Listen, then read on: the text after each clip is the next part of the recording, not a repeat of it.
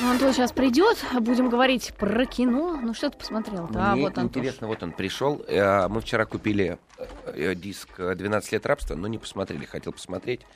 Не посмотрели. Вот он и Антон. Антоха, привет. А, привет, ребят. Привет, Антон. Слушай, ну в- поскольку ты сегодня на час к нам, Да. расскажи, пожалуйста, про «Трудно быть богом». Я ходил в пятницу в 13.10, Ходил. пошел а, в Ролан.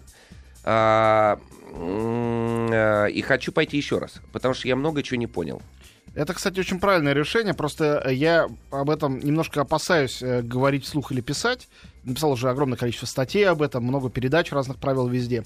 Но на самом деле м, печальная, может, не печальная истина о фильме. Не знаю, печальная она или нет, потому что она, э, наверное, для многих зрителей она сразу этот фильм вычеркивает просто из списка того, что надо смотреть. Для других наоборот. Э, Это действительно фильм, требующий повторного просмотра. И третьего просмотра тоже. А, и не потому, что э, вы обязательно такие тупые, а фильм такой умный. Это вообще, кстати говоря, не в категории умного и глупого находится. Просто э, эта вещь немножко больше, чем фильм. И э, она, э, конечно, требует и чувствования, и понимания. Но в ней есть совершенно намеренный э, м, перевес чувствования над пониманием. То есть, когда ты идешь на него в первый раз, он вызывает очень сильный Эмоции, эмоциональный отклик, часто отторжение. А, и часть этого отторжения это возмущение от того, что ты не понял, что происходит. Но ты не понял, потому что ты испытал столько эмоций вот этого отторжения, Потому что, еще. но у меня, я не понял, из-за, в- на самом деле, вот что совсем не подается ни, никакой, Мгм. это реально работа вот всей команды с точки зрения декорации, с точки это зрения невероятно. оператора. Это вообще удивительно. И кадр настолько насыщенный, что я а, а, после окончания фильма а, а, парень сидел через кресло от меня, он встает и говорит, слушай, а откуда прилетела стрела, которая убила эту девушку? И я такой, я понял, что я тоже не понял, откуда она прилетела, и, и говорю какую-то глупость, ну, типа, говорю, ну, ну наверное, как-то, ну, из, из снаружи, а потом думаю, а там вообще окон не показывали, единственный намек на окно — это тоненький лучик света там Так на лице, есть. а, значит, кто-то из своих. А, там, на самом деле, я скажу тебе больше. Я совершенно понимаю и не э, осуждаю вас за то, что вы этого не поняли, но в фильме, пойдешь второй раз увидишь, есть прямой и э, совершенно определенный ответ на этот вопрос.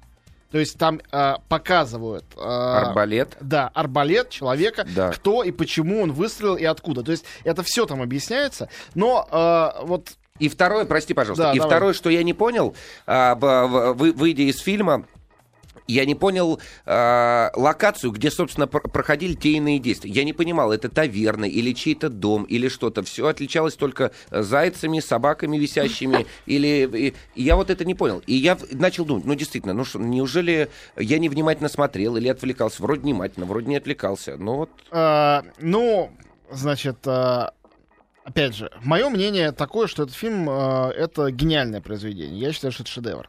И, э, конечно, рискую быть обвиненным в каком-то таком сектантском поклонении Герману, априорном, что, ну, действительно, я с ним много времени провел, сделал книжку о нем э, и много писал об этом фильме. Наверное, я уже слишком необъективный. Мгм. Любой человек не объективен, но я совсем уже по ту, по ту сторону какой-то э, попытки объективности. Но, а, а, с другой стороны, ее вернуть э, искусственно, эту объективность невозможно. Я действительно смотрю этот фильм, с любого момента я уже наслаждаюсь. У меня ощущения какого-то отторжения нет уже давно. А, и кто-то говорит, я верю, я вспоминаю, как я смотрел впервые, но у меня, я просто этого больше не чувствую, и все. Значит, а, почему с первого раза не очень понятны эти локации? Потому что одна из главных целей в этом фильме, как мне представляется, это создать пространство неразвлечения. Я так это называю. да, да, да. А, да, в, да. чем, в чем эта идея? А, это как бы история средневековья. Но ведь это фальшивое средневековье, оно не настоящее. Есть как минимум один очень важный пункт, который отличает средневековье Арканара а, в версии Германа от средневековья европейского, которое знаем мы. Что такое европейское средневековье? Да, как мы представляем себе, хотя мы там не были, не свидетельствовали, не видели, это бесконечная грязь, дрянь, э, э, Болезни. люди не зам- болезни, вонь, э, которую никто не замечает, потому что в этом рождаются и умирают. Однако, с другой стороны, мы все знаем, что средневековье это а, потрясающая поэзия трубадуров, фантастическая архитектура. Архитектуру, посмотрите, готическую. Там Кёльнский собор или Нотр-Дам-де-Пари. Разве хотя бы какой-нибудь архитектор, живший после этого, смог повторить это по красоте? Да никто. Ничего красивее средневековой архитектуры нет на Земле. Люди строили по сто лет это. А средневековые витражи, а средневековые миниатюры, а средневековая литература, а Живопись, написанное ну да. все еще в средневековье Грандюя под Дегрюэль. Абсолютно а, антирелигиозная, остроумнейшая вещь. То есть а, в средневековье было очень много всего. Ведь мир германовского Арканара не случайно это другая планета. Это не просто так другая планета. Можно было бы сказать о том, как люди а, на машине прошлого, а, на машине времени, раз уж это фантастика, отправились в наше прошлое, в наше средневековье. Это не наше средневековье. Арканар гораздо больше похож на а, наши дни. Один человек, а, ученый, очень метко сказал на конференции, которая была у нас в Риме, по поводу фильма, сразу после премьеры, что средние века вообще не знали никогда массовых репрессий в отношении инакомыслящих и особенно в отношении интеллектуалов. Интеллектуалов, это были там священники, это книгачи, их уважали. Если человек был еретик, то есть все знали, что Солнце крутится вокруг Земли, а он пришел и говорит, нет, Земля вокруг Солнца. Он сказал что-то такое. И то он всегда мог отречься и остаться в живых. Но а, тогда его могли сжечь на костре. И то это в основном было уже ближе к эпохе Возрождения.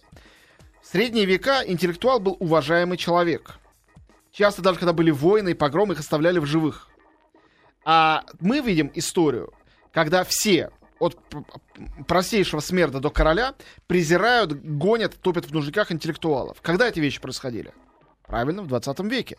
Они происходили в э, Китае во время э, культурной революции, когда культу- интеллигентов отправляли на рисовые поля, где они там умирали массово. Это происходило конечно же, при Сталине, когда все, кто чуть независимо мыслят, отправлялись на Колыму.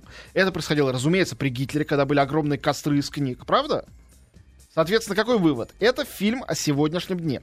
И второе главное отличие. Что такое средневековье? Это единственный период в истории человечества, ну, европейского человечества, когда все верили в Бога. Было христианство, которое объединяло всех. Людей неверующих, э, они появлялись, рождались по одному в столетие. Э, Не было ни- никакого там, э, никакой борьбы с... А еретики были, которые понимали иначе, чем кто-то другие. Но ведь э, мир германовский, это мир, по сути дела, языческий. Не случайно они верят, что главный герой Румата, он как бы сын бога. У них нет никакого бога. И этот монашеский орден, он псевдомонашеский, который захватывает власть. Мы не понимаем, кому они поклоняются. Где их догматы? Кто их бог? Какой век, страшный век с репрессиями, ужасами, захватом власти был веком без религии объединяющей? Разумеется, 20 век. 20 век. То есть, понимаете, это э, очень, очень простой ответ на вопрос, о чем это и почему это. Соответственно, о чем идет речь? Что такое средневековье, кроме всего прочего? Это мир четких иерархий. Об этом написано много интересных исследователей, исследований. То есть это мир, когда э, крестьянин счастлив тем, что он крестьянин, он не мечтает стать э, феодалом. Рыцарь счастлив тем, что он рыцарь. Монах тем, что он монах. А, царь тем, что он царь. И царь не думает, как же мне повезло, что я царь. Он привык к тому, что он царь, это нормально для него. А, и, соответственно, в этой иерархии э, там, конечно, она жестокая иерархия. То есть, например, если ты еврей или мусульманин, то ты поганый злодей, тебя можно убить, и ни у кого ни- никаких не будет угрызений совести. Нет еще никаких норм политкорректности. Но есть эти ранжиры. А в 20 век, конечно, особенно там лагеря, Холокост, что это такое? Это пространство неразличения. Интеллектуал ты или нет, богач ты или простой там скорняк, ты можешь попасть туда и попасть в эту страшную мясорубку и умереть. А, такого не было никогда. Даже Первая мировая война еще предполагала, что если ты мирный житель, в тебя никто стрелять не будет.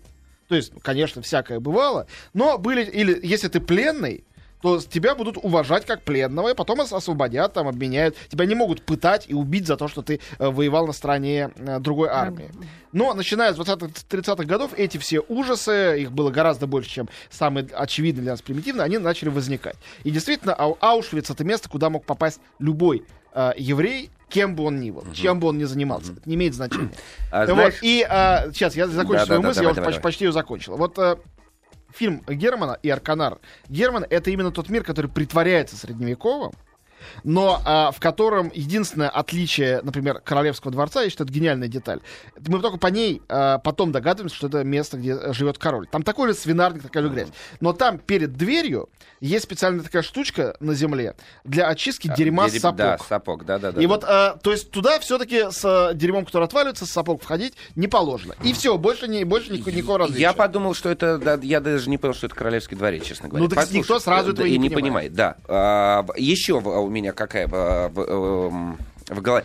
А, твое интервью с Мидзяки в- крутое. Дядька, конечно, А очень я, крутой. кстати, посмотрел «Ветер крепче». И мне очень э, понравилось, как он сказал про влюбившихся друг в друга родителей э, Да. в- во время не самое, скажем так, да. И Простое. да, не самое простое и вообще, да, понятно, во- военной милитаризация и все прочее. Но а, вот у Германа в этом фильме а, намеренно опять не показывается история любви.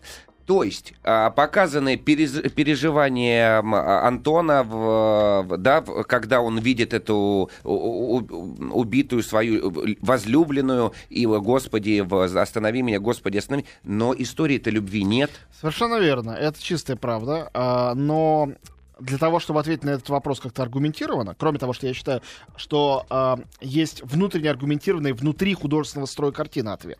Потому что в этом пространстве неразвлечения вообще индивидуальности это то, чего нету в книжке, а, ну или есть там немножко закопано, а в фильме это есть.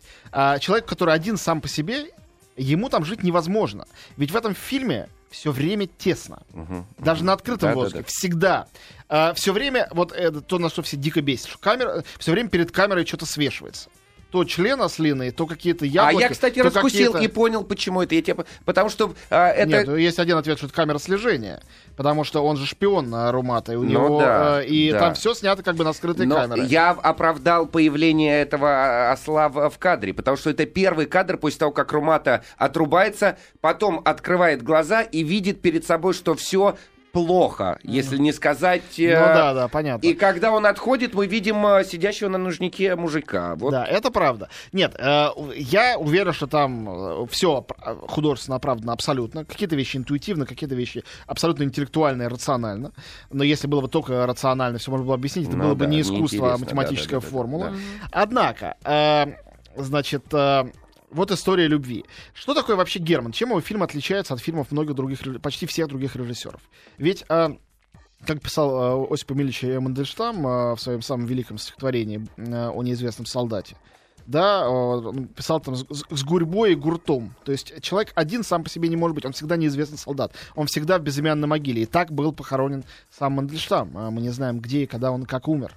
Вот. а, Почему я говорю о Мандельштаме? Потому что, конечно, а, вот эта сталинская эпоха, это то, что повлияло на а, всю жизнь творчества Германа, который только детством своим это застал. Но отец его был один из любимых писателей Сталина.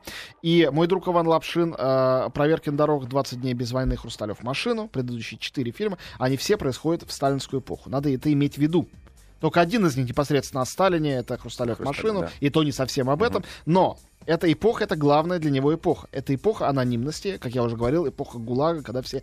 И э, он по-своему сражается с этой анонимностью. С одной стороны, в его фильмах, осо- даже в «Проверках на дорогах», которые самые традиционные, но уже э, в «20 днях без войны» видна эта революция Германа. Революция в том, что а, главный герой, действительно, как было в эту эпоху, он не может быть действительно главным героем. Нет человека, который действует, сам выбирает, как действовать, сам решает. Это невозможно. В этих обстоятельствах это невозможно. А, и вообще герой пассивен, как герой 20 дней без войны. И вот ему дали увольнительную, он Он едет, едет, да, в да. эвакуацию, и тут же пришла телеграмма, возвращайся обратно, он возвращается на фронт. Он не, не выбирает или не решает сам практически ничего. Но есть и обратная сторона. Обратная сторона то, что те, кто всегда в искусстве, особенно в кино, были второстепенными, третьестепенными персонажами, раз у Германа вылезают на первый план. Вдруг. Вот э, герой главный едет в поезде в начале 20 дней без войны. И тут он сидит с случайным попутчиком. Его играет Алексей Петренко.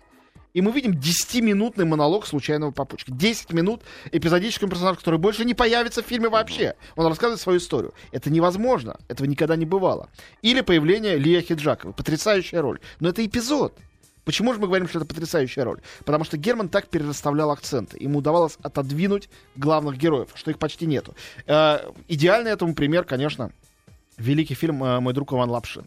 Иван Лапшин не, там не главный герой, там вообще нет никакого главного Ну, героя. героя, да. Там есть люди, их много, и случайно так вышло, что фокусируется все немножко на Лапшине и на вот герое Миронова, а, и на героине Руслановой. Но рядом есть другие актрисы. И есть герой Филипенко, например. Э, или, ну, ну, ну, ну, там, там, Кузнецов, там, не знаю, 5-7 еще персонажей. Жар- э, Жарков, Жарков, каждый да, из которых мог, мог бы быть, это мог бы быть фильм о нем на самом деле.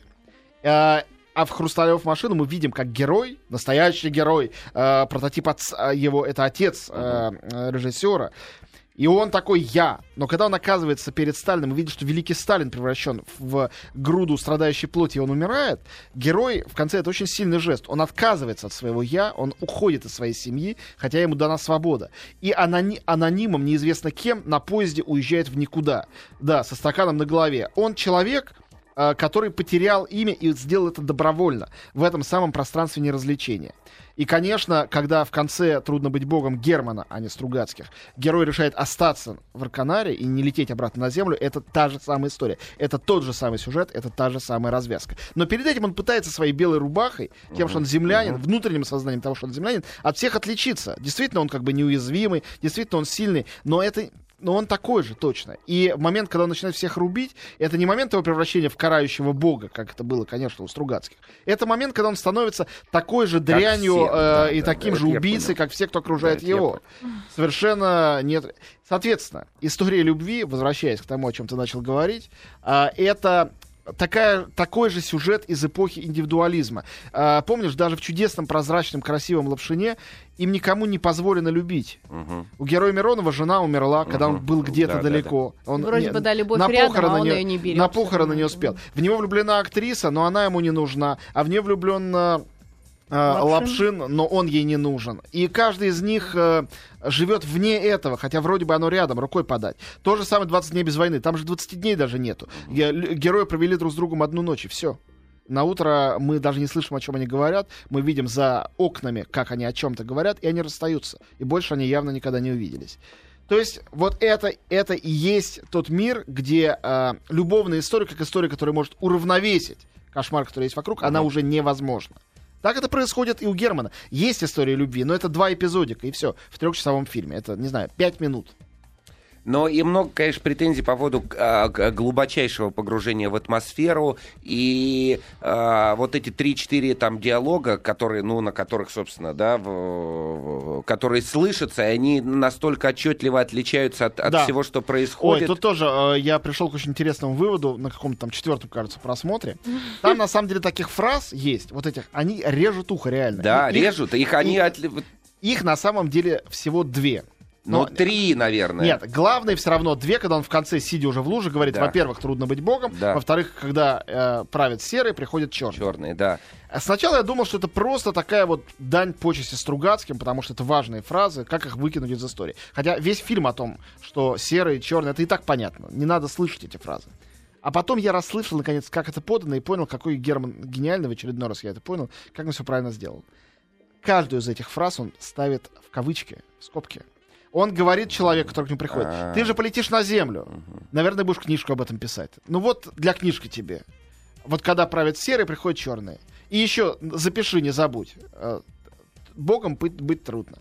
То есть есть некий чувственный опыт, который ты проживаешь, живя в Арканаре, откуда он, повторяю, не улетает. А, и никакие слова не могут быть ему адекватны. Но если перекладывать это в литературу, если отстраняться от этой страшной, вонючей, бурлящей какой-то зловонной жижи реальности, а, то ты пишешь такую вот прекраснодушную, красивую, в общем, книжку, как у Стругацких, и там тебе нужны какие-то красивые фразы, которые все это а, объясняют людям, которые Может, он как-то образом- даже в пику это Стругацким ну, говорит? получилось немножко так. То есть это все равно он перед ними снимает шляпу. Но в то же время э, это подчеркивается, у меня не то. И когда в конце его герой уезжает, у него уже не остается слов, он пытается играть какую-то музыку, музыка вместо слов, это тоже, конечно, знак того, что какие-то вещи невербализуемы, они словами не могут быть переданы. Ну вот э, я начитал три, а третью забыл. а, Конечно, последний диалог, а потом, а, когда он говорит с умником, вот если бы ты оказался перед Богом, чтобы, что, чтобы ты там... Но там же это тоже радикально снижено. Тот же самый диалог есть в книжке. Но в книжке они просто разговаривают. Да. А в фильме Это- умник пытается пописать при этом, но у него Да, не да, получается. да, да, да, от да, нервов, да, от да, зажима да, у него ничего не идет. И он, э, вот это классическая тоже германовская ситуация. Один умничает и пытается какую-то философскую э, дискуссию вызвать, А а, этот- а другой это мучимое Мгм, тело, у которого вообще мозг в эту секунду не работает. Он отключен, этот мозг, он не может участвовать в этой дискуссии. И когда он говорит важную фразу, э, тогда, Боже, сдуй нас всех как прах, это Да. он просто, это, на самом деле в подтексте, отвяжись, отстань от меня со своими умностями, отвянь.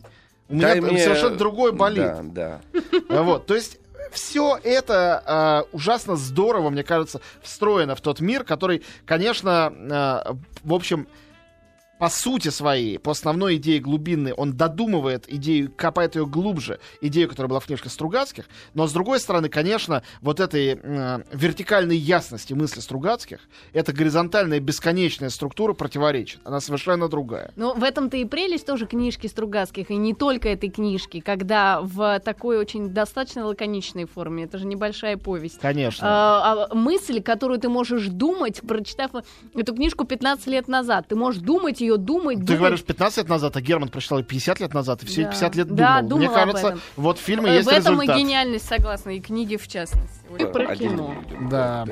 Так, давайте, ну все, про трудно быть богом уже, ну все, ну. Ну ладно, уже ладно. потом поговоришь э, с Антоном за кадром. Ну, Что я, собственно, все, Давай что про хотел, всё, новинки, Антон. Давай, про новинки. Да, про- ну, про а, что сказать, э, главная новинка, которая есть э, э, у нас на этой неделе, она одна.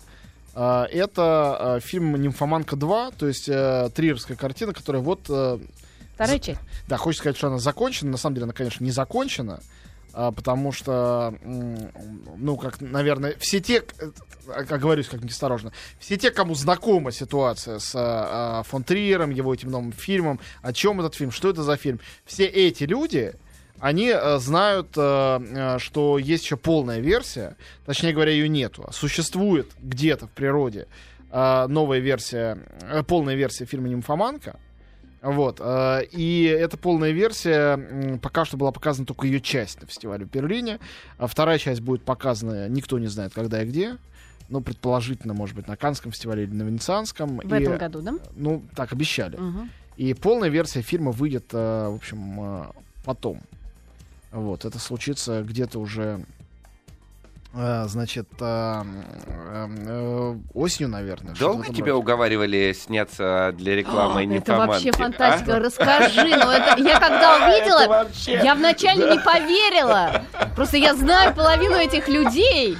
Да, и Матизон там, и все... Да нет, я там, все, да. реально половину из них я знаю лично. Ну, уже расскажи, что это было, кто это придумал. Это совершенно гениальная история. Ребята, если вы не видели, обязательно найдите Просто в интернете. есть классический э, постер э, нимфоманки, где э, герои, главные герои этого фильма запечатлены в момент оргазма. И российские кинокритики, собственно, видимо, благодаря компании-прокатчику, да, это был Да ни при чем идея. компания прокатчик. А кто? Это все.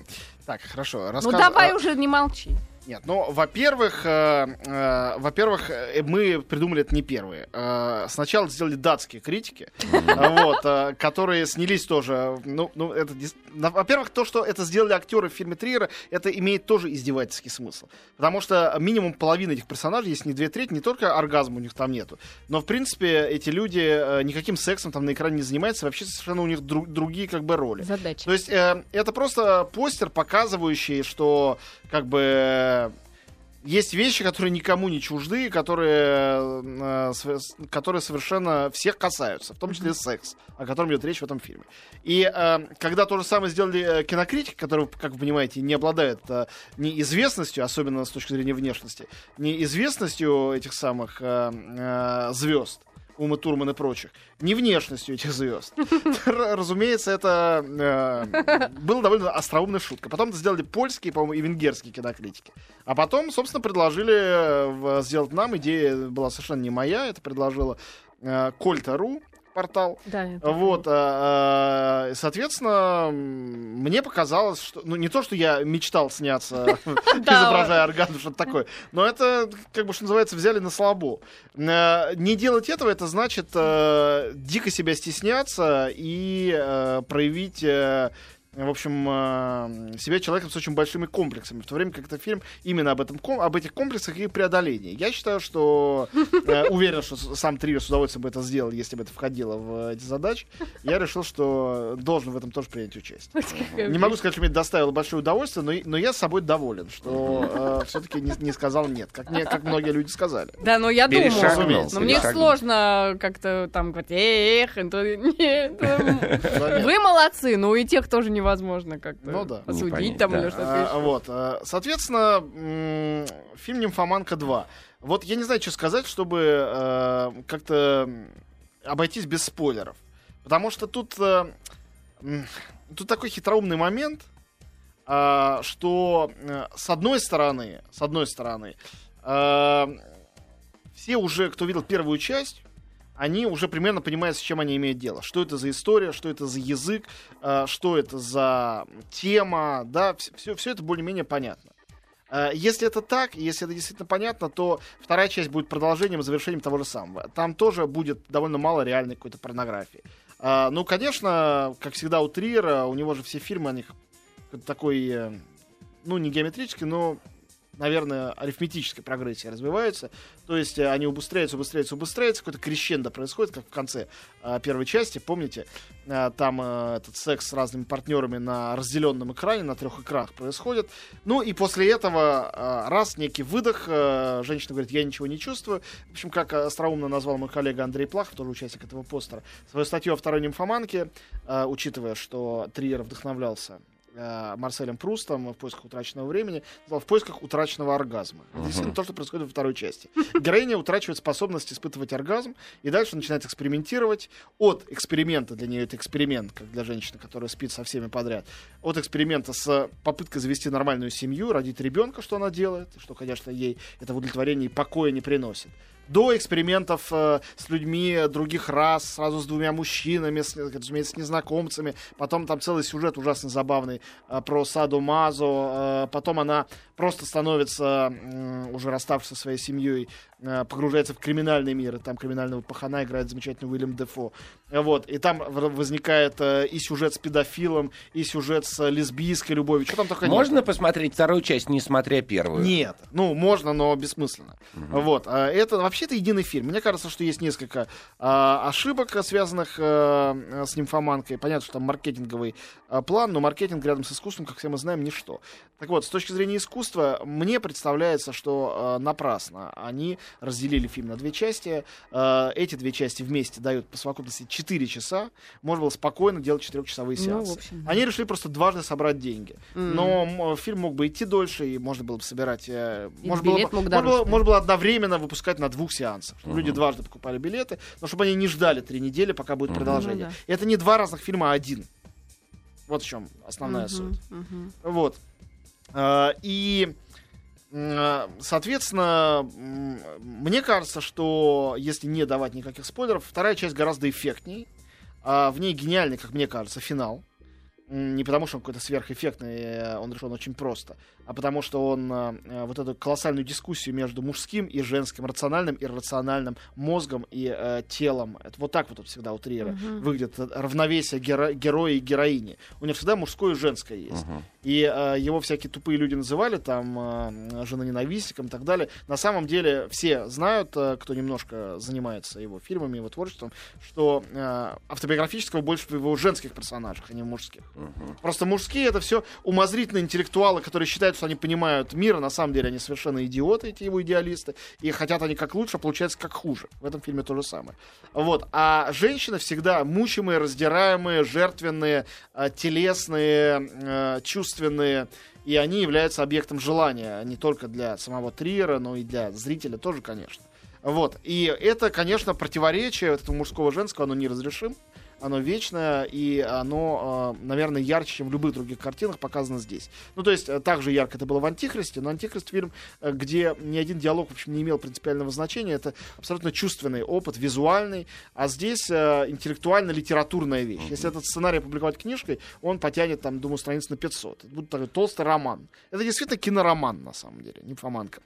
Вот, и, конечно, секс тут это только ну, некий, нельзя сказать, что это прием. Это Механизм. Не это, э, нет, это ключ, которым открывается в данном случае вот э, та самая психология, феноменология и устройство вообще мужчины и женщины, которые всегда Триера интересовали интересуют здесь же. Секс здесь вот это универсальная отмычка. Но это отмычка, это инструмент, а не самоцель, конечно. Поэтому те, кто идут на это, надеясь, что это действительно какая-то порнография, По там, по... даже интеллектуальная, они, конечно, обломаются. По поводу отмычки инструмента, я перед, э, слава богу, перед Германом посмотрел «Салу» или «120 дней Содома». Да, это, это самый близкий, кстати говоря, к германовскому фильму. И про, параллелит их очень часто. А, я не знаю, почему их параллелит. Я не смог досмотреть фильм до конца, несма- Напрасно. несмотря на то, что Чак Паланик мой любимый э, писатель, понимаешь, я не выдержал, и, и для меня показалось, что вот это было самоцелью, вот показать вот это. Так, если я сейчас начну говорить про Сало, мы до, до утра проговорим.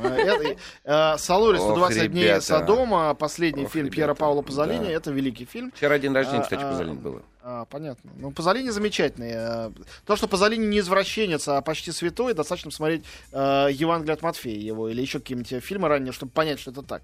Но он интересовался темной стороной человечества и сделал то же самое, как, а, э, что и автор первоисточника. И, кстати, один из любимых писателей фон Триера, Маркиз де Сад. Десад, да. Он же не просто извращенец, он человек, который, ис- который исследует э, человечество и выносит очень пессимистический диагноз. Но когда читаешь Десада, совершенно другие отношения в- и вообще, и образы какие-то, когда тебе Потому что показывают- литература не то же самое, что кино. Ну, не то же самое. Ну, и ребята, говоря о Германе, мы пришли к такому же выводу.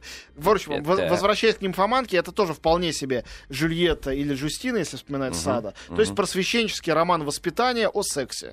А, Вот. а, И это очень забавный фильм, имейте в виду, когда идете. Если вы хотите почувствовать что-то очень пронзительное, трогательное, это не тот фильм. Но э, если вам хватает чувства юмора и самоиронии и аналитического мышления, то от нимфоманки вы испытаете истинное, истинное, не телесное, а интеллектуальное наслаждение. Хороший анонс, поэтому надо идти. Ну и первую часть надо посмотреть. Ну еще что-то выходит, кроме нимфоманки? Да, э, «Нимфоманка» фильм второй, это, конечно, ну, лично для меня главное, но кроме этого выходит три фильма, э, абсолютно на любой вкус, э, и они действительно покрывают, в общем, любую аудиторию. Я начну с отечественного, потому что, потому что я настоящий патриот, как вы знаете. Это фильм «Дубровский». А, ск- А, да, режиссера. Вартанова. Это э, современная экранизация повести Александра Сергеевича События тоже перенесены? Да, все в наши А. дни. Но на самом деле выяснилось, что этот перенос э, осуществился дико органично. Два помещика, ну, два землевладельца, один другого отжал какой-то лес, кто-то от расстройства умер. И э, Дубровский здесь, э, ну, такой э, э, молодой успешный, типа юрист из города в галстучке. Он приезжает туда в деревню, все развалено, папа умер, и он решает мстить. И под видом американца, в данном случае, а не француза, проникает в дом с ним незнакомого этого Троекурова, влюбляется в дочку, которая тоже там где-то училась в Лондоне. А, на самом деле, мне показалось, что хороший замысел, но довольно неинтересное воплощение режиссерское. Мгм. То есть до попсы такой, которая может заработать много денег в прокате, этот фильм не дотягивает. А интеллектуальным это он тоже не является. Это просто, ну, такая довольно гладко сделанная история. Мгм. А, там хороший кастинг. Действительно, Козловский очень подходит для роли Дубровского. Он ни- никак себе не открывается с другой стороны, но он хорош. А, мне кажется, что Клавдия Коршунова вообще одна из самых э, Ой, красивых, интересных актрис современных. Ее очень мало снимают. да. Она замечательная здесь. В роли Маши, соответственно. Ну а самый там лучший к разговору о Германе, конечно же, Троекуров, которого играет Юрий Цурила, Мгм, который, согласись, э, у Да, Германа крутой, тоже фантастический. очень крутой. Маленькая роль, но потрясающая. Крутой. Барон Пампа. Ну, вот, в общем, Цурила, главный герой Хрусталев машину, один из главных э, в э, э, Трудно быть богом, он здесь э, тоже в центре. И вот а, меня, кстати, Цурил тоже, ну, удивительно, при том, что, ну, все вот булькает, воняет и прочее, прочее, прочее, и все грязь это и все, и он тоже как-то выделяется. Вот- Конечно. Вот, ну, А абсолютно. это очень важно, потому что он, среди этого всего, роди- э, родившийся и живущий в этой грязи, он хороший человек. Ну да. Вот. И то, что благородство существует и в этом мире, и любовь тоже, это важная тоже часть э, фильма «Трудно быть богом». Это не только о том, что исключительно из дряни все состоит. Совсем нет. Просто дряни всегда больше. Вот. И выходит два фильма американских, один для взрослых, другой для детей. Нет, ладно, один для подростков, другой для детей. Значит, э, для подростков 300 спартанцев «Рассвет империи». А. Я не, ну, для подростков таких, от 13 там, до 17. Э, Кто младше 13, им нельзя еще видеть голую грудь Евы Грин, а кто старше 17, э, довольно это тупости этого проекта все-таки поразятся. Ну, как бы это все то же самое, что в 300 спартанцах, но тот фильм был крутой, а этот совершенно дежавю. В том была своя эстетика, она была яркая, агрессивная, связанная с насилием. Ну, Да. все-таки она очень была эффектная. А здесь, ну, прошло сколько, сколько-то там... же режиссер? Тут и оно, не тот же. А, понятно. Зак Снайдер здесь соавтор сценария, автор идеи продюсер. Ну, ясно. Но в кино все зависит, блин, ребята, от режиссера. Мгм. Это вот э, поверхностная, э, глупая ошибка, всеобщая ошибка. Считать, что можно все в фильм дать, и новый режиссер это тоже сделает. Но в Голливуде когда-то так умели, в 30-х годах. Сейчас уже не умеют. Поэтому здесь, ну, во-первых, нету э, истории такой в основе. Правда, тут тоже Фрэнк Миллер писал комикс, рисовал, по которому все это сделали. Но, э, как сказать, все-таки история битвы при Фермопилах, она очень эффектная, совершенно герметичная. 300 человек против гигантской Гигантской армии, армии, там, да. 30-тысячной армии. Держат оборону, все как один умерли, но сдержали армию. Но это гениальная история. Правда это или нет, никто не знает. Правда, историки, археологи утверждают, что действительно так примерно и было. Может, было не 300, там, а 500, неважно. Мгм. Но, в общем, было примерно так. А тут ну, то, что, да, была некая военачальница у Ксеркса, она была женщина, и когда-то была гречанка, но тоже была. И были еще какие-то греки, они не такие были крутые, как спартанцы, но тоже патриоты. Ну, то есть какое-то все то да не то. Вот. А, При том, что здесь добавилась какая-то эстетика, соблюдена в точности. К ней добавилось еще и 3D. Причем а, я не, не мог а, прогнать от себя мысли, что это не сиквел и не приквел, а там это нечто среднее между ними. А это вот, вот бывает, знаете, такая вот форма. А, не хочу сказать искусство, форма такая просто существует.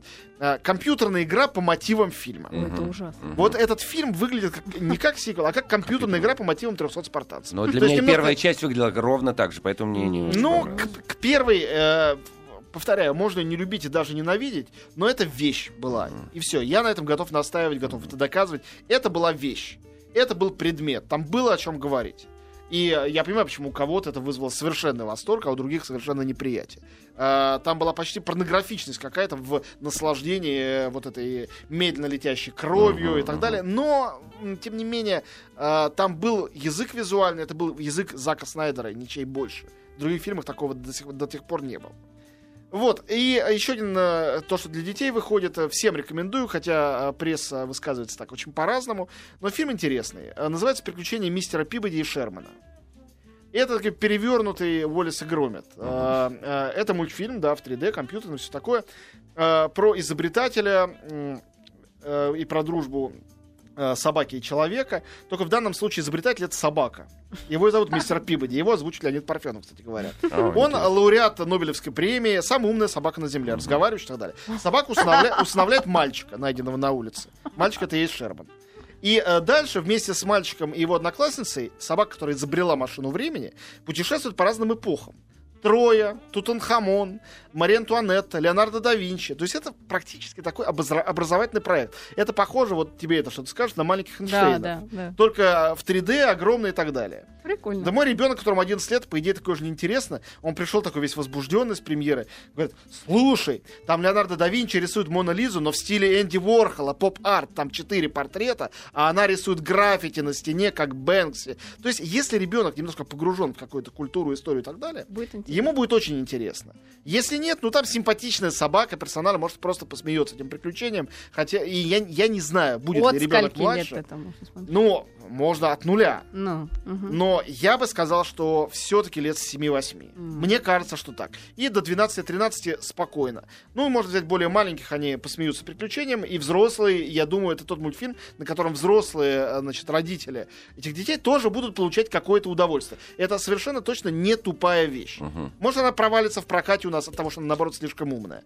Но, в общем, приключения мистера Пибоди и Шермана я всем рекомендую. Хорошо. Всё, отлично, Ну и. Лего-фильм, который еще идет. Лего-фильм Лего-фильм, это круто. супер, это мое, мое, моя любовь. Всё у нас прекрасно. Да, страшно Ну тоталитарная что, ребята, Гениально, пока, до завтра. Антон, спасибо огромное. Да, пока. пока.